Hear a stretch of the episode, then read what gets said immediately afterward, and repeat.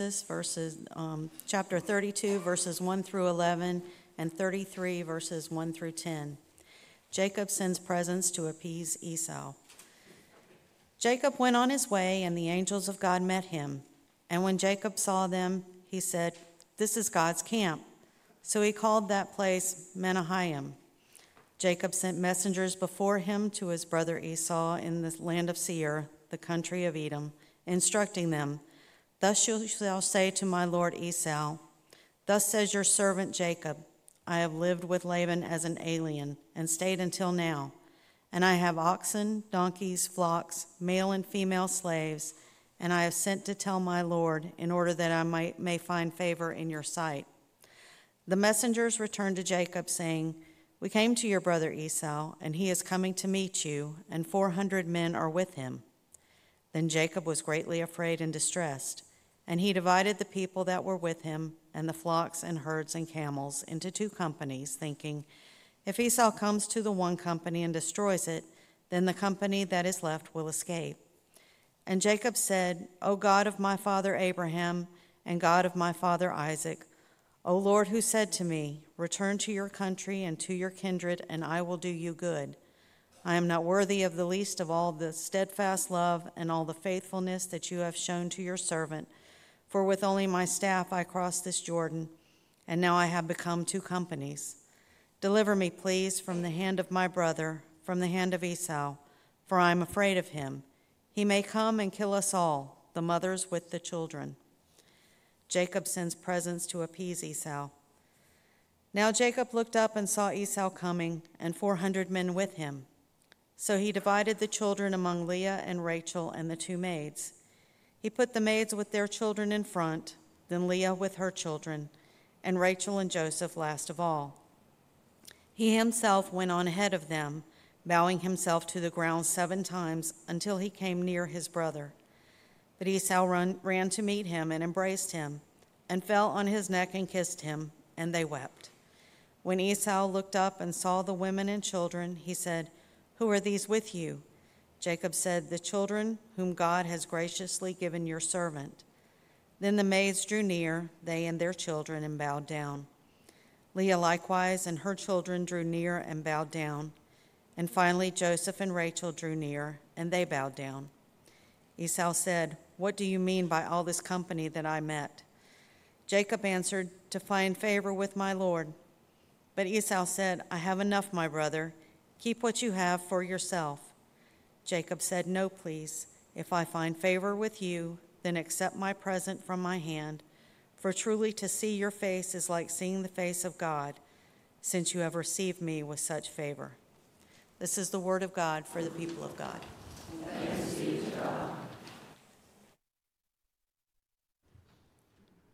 I have a problem this morning.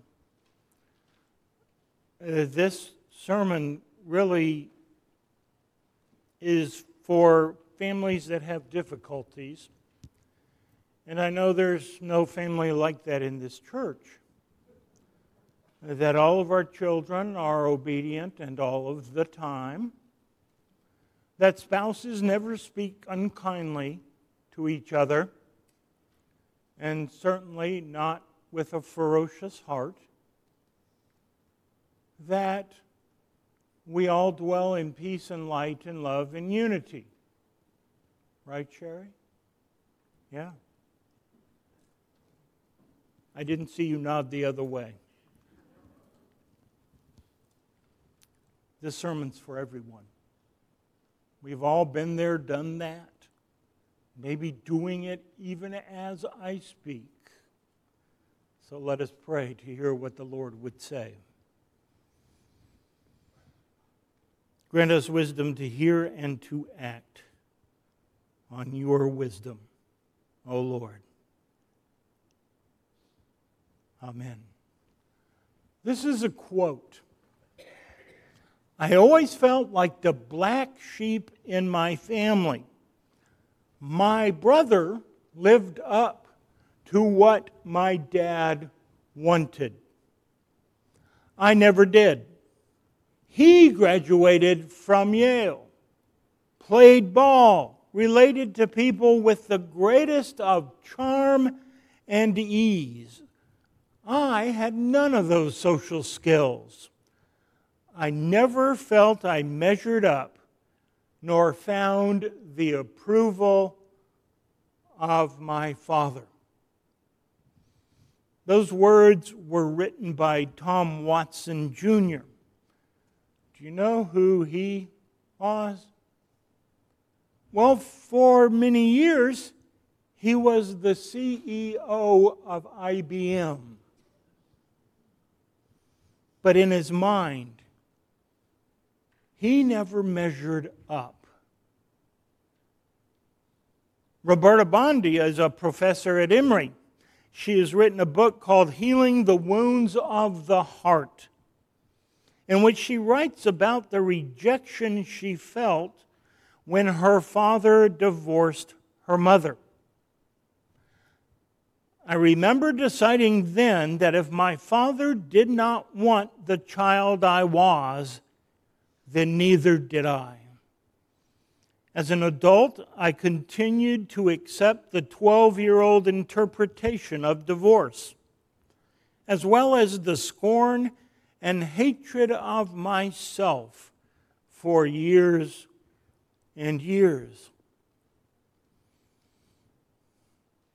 These kinds of family dynamics have been around since the beginning of families.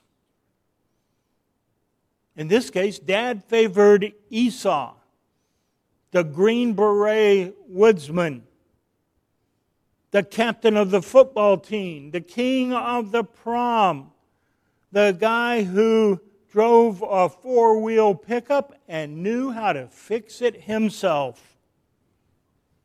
Mom favored Jacob, the captain of the chess club, the skinny kid, always picked last for any team, who went to the prom alone and who went into the woods only for a quiet place to read poetry. Jacob gets Esau to trade the family's birthright for a bowl of stew. Jacob and his mother tricked the father into blessing Jacob. Decisions were made that would affect the brothers for most of the rest of their lives. And the last thing we hear is Esau threatening to kill Jacob if he ever sees him again.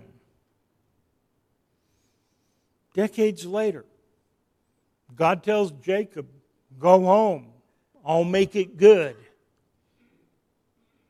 On his way, he dreams of a ladder with angels descending and ascending from heaven to earth. On his way home, Jacob wrestles all night with an angel. The angel hurts Jacob's hip. And now the day arrives. For the first time in his life, Jacob seems to be facing the consequences of his actions. But Jacob still can't completely free himself from his old ways. He sends servants to Esau with a tremendous gift 200 female goats and 20 male goats. 200 ewes and 20 rams, 30 female camels with their young, 40 cows and 10 bulls, 20 female donkeys and 10 male donkeys. It was a huge wealth. It's like picking up Peggy and the farm and giving her a whole nother one. It was a huge bribe. It was Jacob's not so subtle way of saying, Please don't kill me. Please don't kill me. Like people who bring their guilt and sin to the very throne of God where it belongs. But still think they have to help God.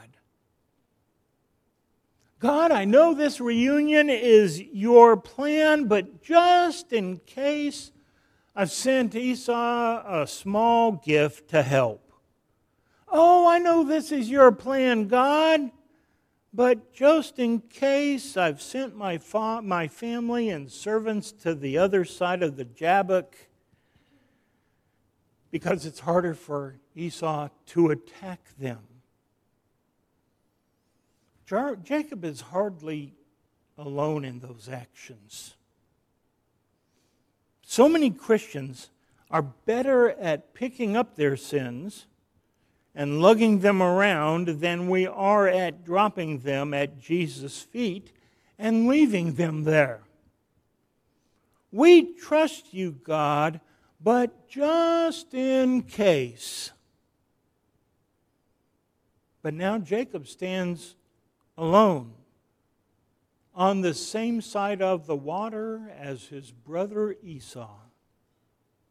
Now imagine that moment when he looks up and he sees Esau riding furiously straight at him. And surrounding him are 400 of Esau's men riding furiously at his side, pounding the earth, also aiming straight at Jacob. An angel has injured Jacob's hip. He can't run, there is no place to hide. And 401 Green Beret prom kings and with chiseled abs are aiming right at their target. But Esau jumps off his mount and runs to his brother. He covers Jacob's face in kisses. He tells Jacob to keep his gifts. He just wants his brother back. He is eager to meet Jacob's family. Esau invites him to his home many times. He invites him to his home where there had been rage and anger and humiliation. Now there was forgiveness. Jacob had cheated Esau out of his birthright, but instead of killing Jacob, he now opened his heart and hands to him.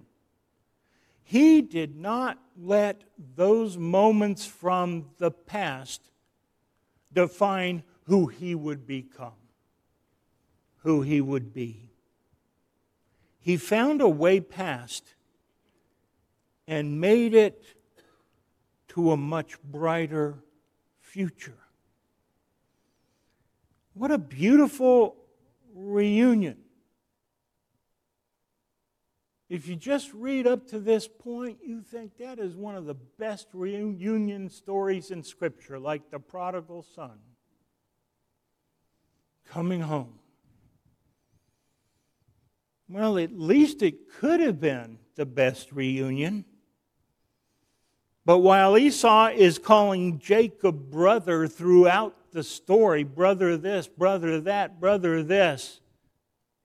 Jacob only refers to Esau as my Lord. Even though Esau invited him for a meal many times, they never eat together, which is a huge message in that culture even to today. And Jacob goes so far as to tell Esau to return home. I'll follow you in a little while. But he never does. In fact, in fact, they don't meet again until after their father dies, and then only to bury him. Two brothers, one living beyond the past, offering the other a chance to live the forgiven life. The other groveling like the prodigal son, being offered a whole new life, a renewed and restored life, but who just can't or won't receive it.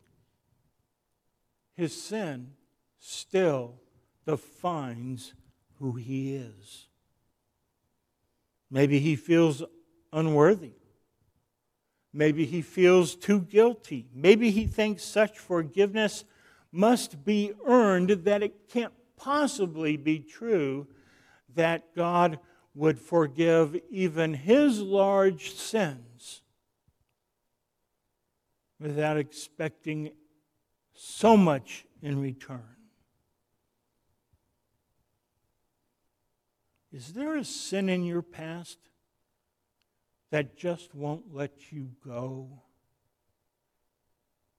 That harms you to this day, that grieves you? A sin that keeps you from living the forgiven life? God says, I love you. How about letting God define who you are? God says, You are my well loved child. I adore you. Let God define who you are. You are forgiven. No, you're not perfect. But if I can only use perfect people, there would be no one in my service. Let God define who you are. I know how big your sin is. I know my mercy and grace are bigger. Let God define who you are. But I'm not good enough. I'm too sinful. I'm too selfish. You'll never be good enough. But I am. Let me define who you are. One brother burdened by sin, the other brother lightened by forgiveness. Open yourself to living the forgiven life. Let God define who you are.